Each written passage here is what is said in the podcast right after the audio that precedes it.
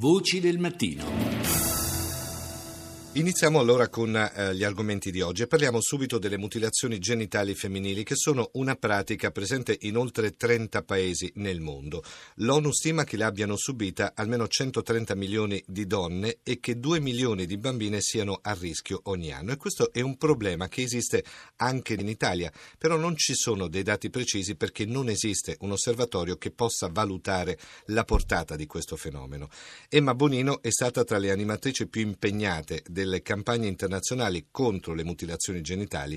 E adesso Emma Bonino è in linea con noi. Buongiorno, benvenuta onorevole. Buongiorno, buongiorno agli ascoltatori. Lei ha invocato più volte questo osservatorio anche per dare in un certo qual modo una dimensione anche numerica di quello che è il fenomeno nel nostro paese. Sì, farne una politica bisogna partire dalla realtà e dai dati e non solamente dalle stime. Non sarebbe difficile, basterebbe uno screening per esempio eh, nelle scuole, perché la stragrande maggioranza poi delle bambine, dei figli degli immigrati poi va a scuola, però non siamo mai riusciti ad averlo. Però le cose stanno molto migliorando nei paesi di origine faremo un punto proprio come non c'è pace senza giustizia il 30 e il 31 gennaio a Roma, sì. eh, perché dopo la risoluzione che vieta queste pratiche come una violazione dei diritti fondamentali, in particolare sì, all'integrità fisica, parecchi stati africani, anche col nostro aiuto, con l'aiuto del governo italiano,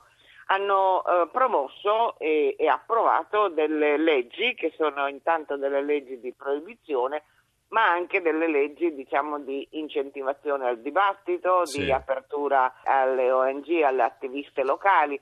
Insomma, ero a Bruxelles proprio pochi giorni fa e eh, i, i, risultati, i, risultati, si vedono, insomma. Certo è lungo perché sì. cambiare una pratica millenaria non avviene in un giorno, però i risultati ci sono. Ecco, molto è stato fatto, molto ancora c'è da fare. Ricordiamo anche che c'è una giornata internazionale che, per ricordare proprio sì. questa pratica, che è il 6 febbraio della giornata sì. mondiale contro l'infibulazione, quindi sì. già anche questo è un passo avanti per far riflettere su, su una pratica così terribile.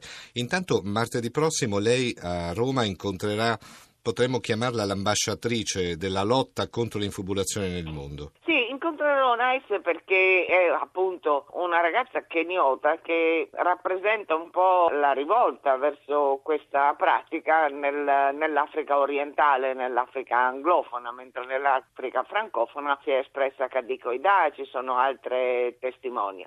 Ma il Kenya è un paese dove avevamo lavorato molto finché c'era la ministra Chilimo eh, e torneremo a lavorare proprio perché la stessa eh, Lina Chilimo è tornata ad essere la rappresentante diciamo, del governo contro le pratiche nefaste e in particolare le mutilazioni genitali femminili in Kenya.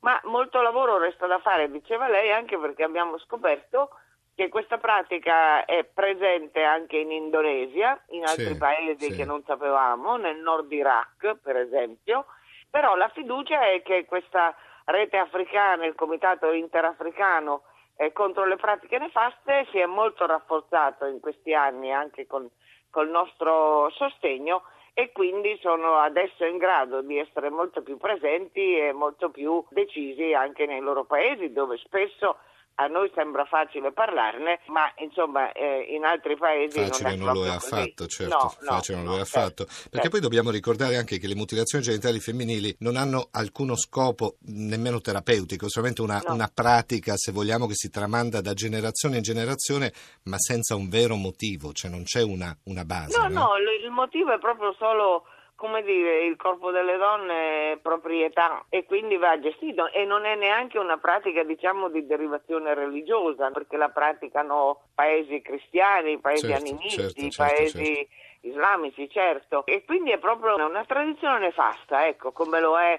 per esempio i matrimoni giovanili forzati o altre pratiche che esistono in parecchi paesi e che proprio nello spostamento grandi spostamenti migratori evidentemente poi si scopre che esistono in moltissimi paesi e anche da noi. Questo incontro con NICE è organizzato da Amref, che è sì. un'associazione che lotta molto contro quelle che sono le eh, nefandezze che sì. ci sono in giro per il mondo ed è un lavoro che fanno in modo molto scrupoloso. Adesso lei ha, ha ricordato anche le migrazioni e in chiusura posso chiederle anche una sua riflessione su quelli che sono i muri dell'Europa e i muri contro i migranti. Sì, io trovo che la disgregazione dell'Unione Europea parte proprio da questa chiusura nazionalista fatta di bugie, di stereotipi, la paura, quando invece la mobilità, diciamo, e questo dato dell'immigrazione eh, sarà un dato strutturale per tutti i paesi, soprattutto paesi come il nostro che sono in grande declino demografico come la Spagna, il Portogallo, la Germania, la Bulgaria, dove la natalità è, è molto molto molto diminuita. Oltre a questo in Italia se ne sono andati 100.000 persone per trovare lavoro. E quindi noi ci troviamo in una situazione in cui alla fine ne avremmo bisogno, ne abbiamo bisogno e sarebbe quindi più saggio pensare ad una politica rigorosa di integrazione invece di eh, veramente stupidaggini che lasciano il tempo che trovano, eh, li buttiamo a mare, chiudiamo i muri. E mi impressiona molto il muro tra Francia e Inghilterra, perché le due democrazie più antiche, diciamo, eh, sul territorio europeo, con una grande eh, tradizione internazionale o coloniale che dir si voglia, mentre invece noi assistiamo per qualche migliaia di disperati a quella che a me sembra davvero una vergogna sul territorio europeo, come quel muro ungherese, come la chiusura tra Austria e Italia, la Svizzera che vota che non vuole più lavoratori italiani. Insomma, mi sembra eh, veramente come dire, un ritorno all'indietro in situazioni nazionaliste che già tanti dolori, tanto male, tante guerre hanno provocato nel continente europeo. Emma Bonino, già Ministro degli Esteri, io la ringrazio molto per essere grazie stata con noi a Voce del Mattino quest'oggi. Buona giornata e buon lavoro. Arrivederci, grazie.